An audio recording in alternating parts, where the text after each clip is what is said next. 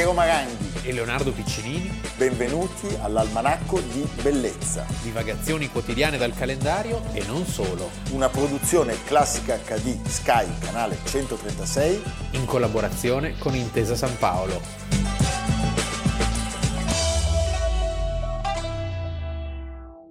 Almanacco di bellezza, primo giugno, ci facciamo seri Leonardo, ci facciamo molto seri. All'occorrenza salterò nella fossa ridendo perché la consapevolezza di avere 5 milioni di ebrei sulla coscienza mi dà un senso di grande soddisfazione. Adolf Eichmann. E noi oggi parliamo del processo ad Adolf Eichmann. Quando fu interrogato dalla polizia, lei disse che se il Reichsführer le avesse detto che suo padre era un traditore, lei lo avrebbe fucilato di propria mano. È vero? Solo se fosse stato un traditore, altrimenti... No, se glielo avesse detto il Reichsführer, lo avrebbe fucilato suo padre. Se me lo avesse dimostrato, sarei stato obbligato ad obbedire, in base al mio giuramento di fedeltà. Allora, Eichmann fu fino alla fine della guerra uno dei principali esecutori materiali della Shoah, dirigendo personalmente le deportazioni che avvenivano dall'Ungheria. Sì, poi ricordiamoci, lui partecipa alla conferenza di Wannsee. Quella in quel, cui si decide... C'è questo film che potete trovare, Conspiracy del 2001, in lui interpretato da Stanley Tucci, e eh, pur avendo il grado di tenente colonnello, quindi non facente parte dei vertici né delle forze armate né del partito, però era un burocrate molto efficiente. Eh, molto... Un burocrate molto efficiente, sì, sì. sì, che è una definizione che si confà a questa figura così grigia. Lui non divenne mai un membro dell'elite nazista. No. Anche perché molti gli rimproveravano una certa inclinazione all'alcol che lo rendeva no, per noi... Gli altri eh, si facevano di morfina. Sì, quindi. appunto. eh, ma certamente era un efficiente e oscuro burocrate dell'orrore, del male. Questa cosa di non aver, diciamo, eh, raggiunto i più alti gradi delle gerarchie in un primo tempo fu per lui molto utile, perché quest'uomo riuscì a sparire.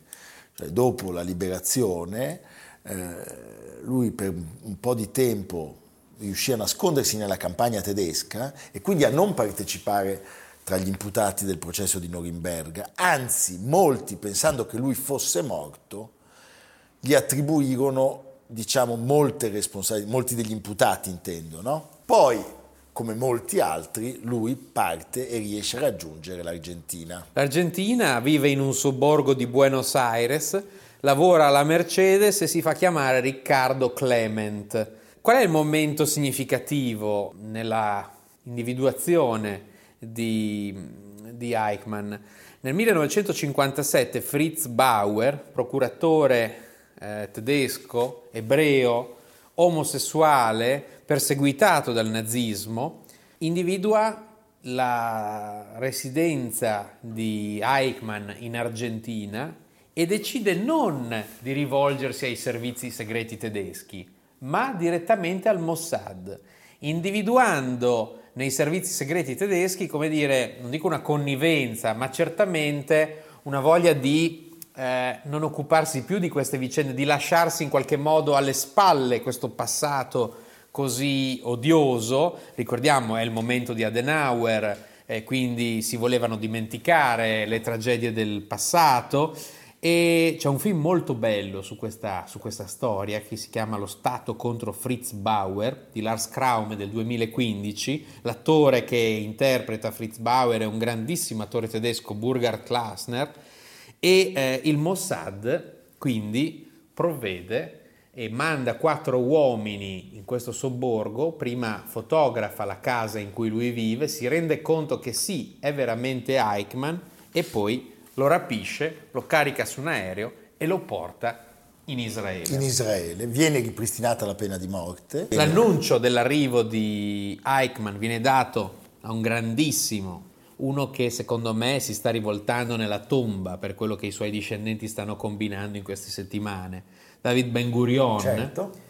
Che pensa proprio che questa cattura, ricordiamo, è la prima volta che gli ebrei giudicano un nazista. E quindi un paese nato nel 1948, un paese dalla storia recente, eh, nato anche dall'arrivo di tanti che non avevano subito la persecuzione, capisce che questo processo può servire a ehm, in qualche modo a saldare la storia della diaspora con questo Stato nascente. Nascente e nascente sappiamo con quanti eh, nemici e con esatto. quali difficoltà. Una narrazione, ricordiamo anche, come ha ben scritto Primo Levi, come ci ha ricordato tante volte Liliana Segre, che i reduci dei campi, dell'orrore, intanto avevano una sorta di senso di colpa, perché io mi sono salvato, forse non ero certo. degno, cioè non ero buono, mi sono salvato perché? Per portarmi dentro questa cosa. E poi non si aprivano, cioè non c'era la, il racconto, la narrazione della Shoah, era una cosa che si teneva dentro, non, non, non è come oggi che eh, tanti, eh, tanti, filmati, tante, tanti libri certo. sono stati scritti. E quindi si mette in piedi un grande show, certo, che riporti alla luce l'orrore della Shoah e e che lo eh, porti anche nelle coscienze dei giovani. Sì. Perché noi sappiamo che i ragazzi giovani israeliani in questo periodo tornano a casa e domandano ai genitori o vanno a scuola e domandano ai professori che cosa fosse successo durante la seconda guerra mondiale. Daniel Barenboim, per fare un nome, ha scoperto l'olocausto grazie al processo di Eichmann e come lui un sacco di altri coetanei. Ricordiamo che eh, in Israele non c'è ancora la TV, si ascolta la radio, le radio erano accese tutto il giorno in quei giorni, un grande, bravissimo molto fine psicologo che è David McNaghy ha dichiarato non si parlava d'altro, una sorta di psicodramma collettivo che ha fatto emergere il sottofondo di un trauma irrisolto, fu quasi terapeutico. Not all the gypsies, just the ones from Germany. All the gypsies who were apprehended inside the so-called Greater Reich were taken to Auschwitz and gassed. Captain, all I know is we had to make the rolling stock available and draw up schedules and... What were the guidelines? Guidelines? For exterminating the gypsies. The guidelines for the gypsies were simple. There weren't any. So why exterminate all the gypsies? Oh, I don't know. It was one of those things all of a sudden. The order goes out and it happens without questions. A half a million gypsies rounded up and transported for special treatment by Bureau 4B4. Just like that. Viene trasformato un teatro in tribunale, centinaia di giornalisti accreditati da tutto il mondo. Ricordiamo New York chi manda? Anna. Anna Arendt, che poi sappiamo eh, appunto scriverà questo libro partendo dalle sue cronache, dai suoi servizi, La banalità del male, attirandosi molti nemici, perché in questo caso, mai come in questo caso, effettivamente sai, avevamo dav- davanti un contabile, un uomo d'affari, una sì, persona frase, di una banalità assoluta. La, la frase spaventosa che, eh, che, poi ricorre in tante Anna altre Arendt che era antisionista tra certo, l'altro. È la frase spaventosa di Eichmann che poi ricorre in tantissima narrazione è io eseguivo gli ordini. Ha fatto storia la mh, mm, requisitoria di otto ore, divisa in più giorni, del procuratore Gideon Hausner. Mi piacerebbe leggere un pezzo. In quest'aula non sono solo, ci sono 6 milioni di accusatori, ma non possono alzarsi in piedi e puntare il dito contro di lui, perché le loro ceneri sono ammucchiate sulle colline di Auschwitz, nei campi di Treblinka, tra le foreste della Polonia. Le loro tombe sono sparse per tutta Europa, il loro sangue grida, ma le loro voci non si sentono. Io sarò il loro portavoce. Ecco, rispetto a Norimberga, dove alla sbarra erano tante persone, in questo caso il ruolo di protagonista, di protagonisti, ce l'hanno i testimoni, 121 testimoni ed è veramente molto interessante sentire questi resoconti perché è liberatoria la loro testimonianza, i loro racconti, chi scampato ai campi, chi nelle fosse che venivano scavate dagli stessi prigionieri. E, veramente è una narrazione dell'orrore giorno dopo giorno. Pazzesco. La sua fine è per impiccagione. Anche qui c'è un dibattito. Martin Buber, ad esempio, dice noi non dobbiamo condannarlo, però certo, anche visto quello che era successo a Norimberga, era difficile. Tra l'altro anche sugli ultimi momenti della sua vita ci sono diverse narrazioni. Non consumò Lui l'ultimo, aveva 56 anni. sì, non consumò l'ultimo pasto, si fece dare una bottiglia di Carmel, il vino rosso secco israeliano, e disse pare cose diverse. Una, forse quella eh, più raggelante, è ehm, quella che lui pronunciò di fronte all'ufficiale del Mossad, che in seguito poi si sarebbe affermato come uomo politico, Rafi Eitan, Che è scomparso da pochi da anni. pochissimo, dicendo spero che tutti voi mi seguiate presto. E eh, come da aver detto il cadavere fu cremato, le sue ceneri vennero caricate su una motovedetta della marina israeliana e disperse nel mar Mediterraneo, al di fuori delle acque territoriali israeliane. Furono in due ad azionare con la leva l'impiccagione per evitare che si potesse risalire Attribuire la responsabilità la all'uno o all'altro. E E poi da lì è cominciata una vera e propria caccia al nazista, il centro Wiesenthal. Wiesenthal. Eh, c'è anche chi dice che questa cattura abbia, come dire, fatto entrare in clandestinità tutti quelli, primo Che- tra tutti Mengele, Certo. che ancora potevano essere individuati. E quindi è stata proprio una scelta Sì, sì. di puntare su Eichmann. Eh, Certo Eichmann è una figura mh, complessa, è una figura simbolo, non che i criminali di Norimberga fossero molto diversi, se uno ascolta le loro testimonianze, la loro calma, la loro tranquillità è molto simile. È una sorta di mh, allucinazione di massa quella che è avvenuta, dove un popolo che era tra i più acculturati del mondo, certo. eh, con una storia, una civiltà, una qualità economica, si è trasformato in una prigione senza speranza e in una maledizione che ancora oggi è difficile scindere dal popolo tedesco. Sì, è una culla del male assoluto. È un peso che la Germania si porterà dietro per sempre Assolutamente, non c'è dubbio. Ne abbiamo fatto parte anche noi. e noi eravamo, come dire, i soci Eh, di questa... Allora, noi all'Almanacco raccontiamo sempre momenti così drammatici perché abbiamo il culto della memoria.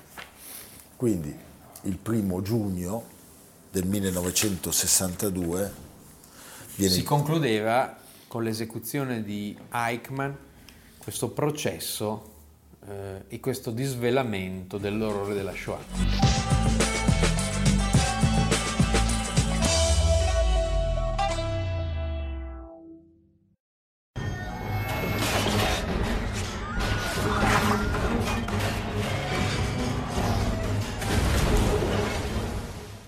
Leonardo, allora, tu non sei un cultore di Harry Potter, io sì. Abbiamo visto l'attacco dei Mangiamorte al Millennium Bridge. Non vogliamo parlare però di Harry Potter, Né né, dei, né dei né mangiamorte. dei Mangiamorte, non parliamo di Silente, di Voldemort. Oggi parliamo di un architetto, l'architetto del Millennium Bridge, Lord Norman Foster. Norman Robert Foster, barone Foster of Thames Bank. È fantastico. Come sapete trattiamo ogni argomento dello scibile. Ieri abbiamo parlato di Clint Eastwood e di Oggi di Lord. Christo. Oggi parliamo di Norman Foster dopo Eichmann, quindi parliamo del bene e del male. Sì.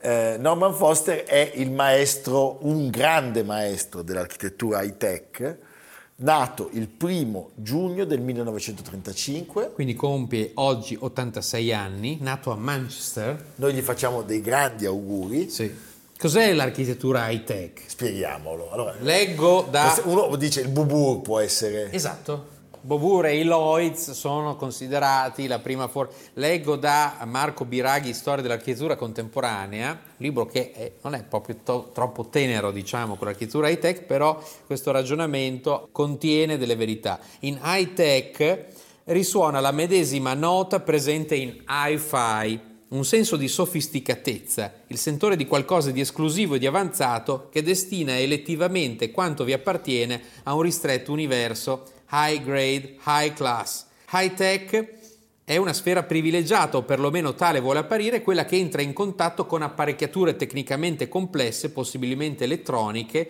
siano esse impianti di condizionamento e areazione o di amplificazione o riproduzione. Manca quella cieca fiducia nei confronti della tecnica e dell'ingegneria che avevano caratterizzato lo sviluppo dell'architettura in ferro e vetro ottocentesca. L'acciaio, l'alluminio, il vetro, la plastica, lasciati a vista e spudoratamente esposti come elementi cardine dell'opera, hanno al contrario un intento fortemente provocatorio e vengono citati appunto i due casi del Lloyds di, di Londra del 1978 di Richard Rogers o Nipote di Ernesto Nathan. Nathan eh, o appunto del Centre Pompidou Poi- di Renzo Piano e, Rogers. e Rogers. Ecco, possiamo dire che Norman Foster fa parte di questa eh, famiglia. Lui è- Inizia. È, stato, tra l'altro, iniziato dal Nel team, 63 fonda lo studio proprio insieme a Richard Rogers. team 4, Sì. perché sono loro due e le due mogli. Vedi? Vedi, Una bella associazione tipo Cristo. Sì. Eh? Quattro posti. Quattro posti, un sacco di soldi, titoli nobiliari, bottiglie di champagne. Archi- aeroporti. No, è, è vero che è un'architettura che in prevalenza è destinata a banche, assicurazioni.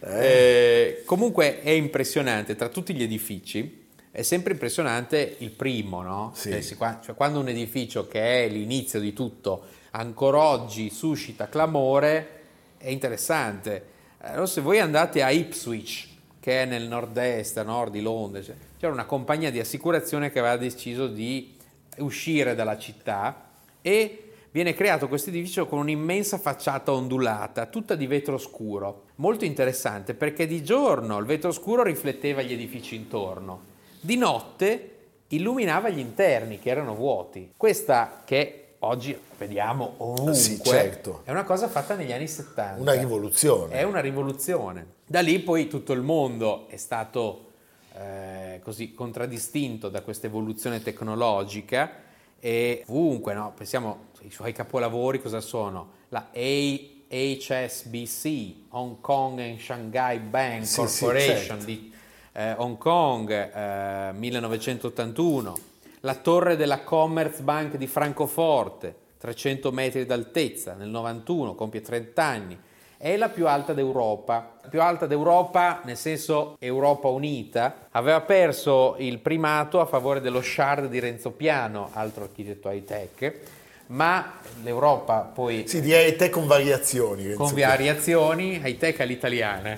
E beh, sai, in Italia sei sempre erede di Brunelleschi, eh, quindi anche Brunelleschi era high tech. C'è il basilico modo. in Che poi Italia. high tech poi cosa vuol Ma dire? no, ma appunto, dai. Cioè, diciamo la verità, Eh. eh? perché Brunelleschi non era high tech Ma quando sì. ha fatto quella cupola. Eh? C'erano delle cose più tecnologiche mai viste. C'erano delle gru che erano state costruite apposta, Apposta, per poterla fare. apposta. Quindi, Ricordiamo, il Team 4 si divide sì.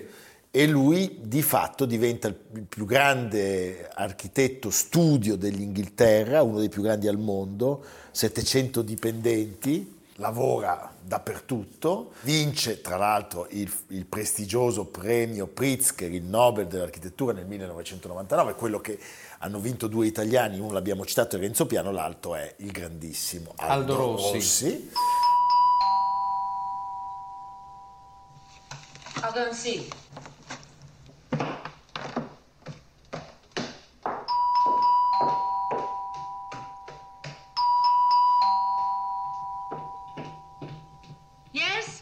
Is it? Excuse me, missus, can you please help? There's been a terrible accident. My friend's in the middle of the road, bleeding to death. Can I please use your telephone for an ambulance? I'm sorry, but we don't have a telephone. You'll have to go somewhere else. Diciamo che è un architetto molto inseguito, eh, le critiche a questo modo di, di costruire, so, il, la famosa critica del viaggiatore di Marco Auger, il non luogo, Sì, cioè certo. che questi edifici sono in realtà per, le- per tutte le stagioni, per tutti i luoghi, no? A Milano, nel nostro piccolo, noi facciamo questa distinzione da sempre quando parliamo del Pirellone e diciamo che è un magnifico accendino che si può mettere dappertutto, magnifico, e la Torre Velasca che invece è chiaramente... Solo chi? Cioè sì, le, Ah. mil- le milanesi. Le milanesi. ecco, tra le grandi operazioni sue, alcune anche contestate, ad esempio a Nîmes, in Provenza, voi andate a Nîmes, c'è il tempio romano meglio conservato al mondo Al dopo mondo. il Pantheon. Negli anni Ottanta un po' c'era questa grandeur che si rifletteva anche in provincia, no? negli anni Ottanta in Francia, pensavano tutti di essere Mitterrand. C'era rimasto il vecchio teatro bruciato e c'era un colonnato del 1803.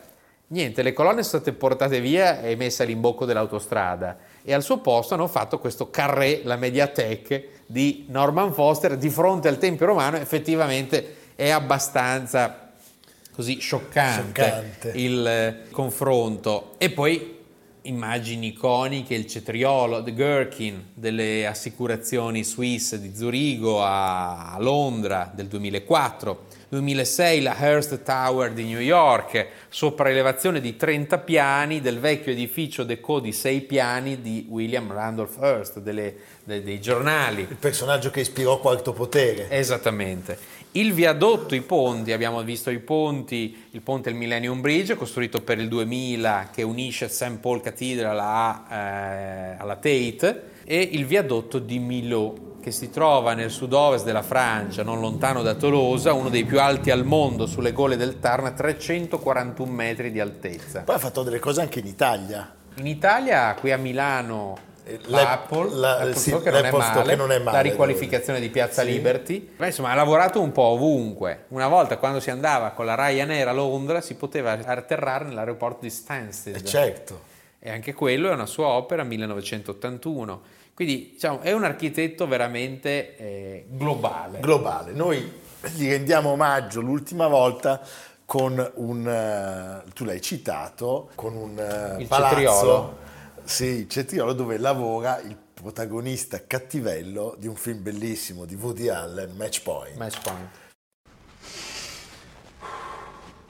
Samantha, can I have two aspirin, please? Thanks. You okay, sir? Tell me, Samantha, do you ever feel claustrophobic in here? Um, n- no, not really. Oh, Christ. I've got to meet my wife at the Tate Modern. There's a new painter she wants to show me. If they call back, Samantha, tell them Friday, not before. Leonardo, dove ci porti?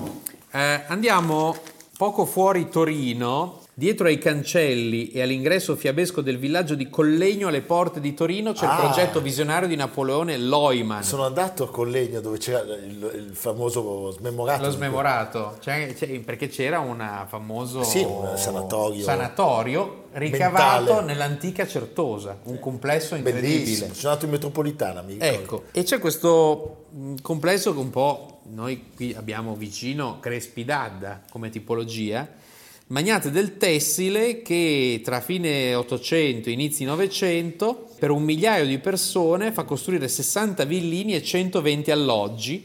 Pur essendo di religione calvinista, Napoleone Loiman vuole dotare il villaggio di una chiesa dedicata a Santa Elisabetta ed è una delle pochissime chiese al mondo, forse l'unica realizzata in stile Liberty. Il villaggio è ancora abitato da alcuni ex dipendenti del cotonificio Loiman e complessivamente da circa un centinaio di famiglie. E ci sono queste villette un po' eh, Sì, certo. in- a graticcio, cioè un'architettura assolutamente fiabesca. Fiabesca, però che ci diverte. Sì. Quindi ci possiamo andare. La fiaba alle porte di Torino. Alle porte di Torino, Cerea. Ben gentile. Ben gentile. Va bene. A domani. A domani, evviva!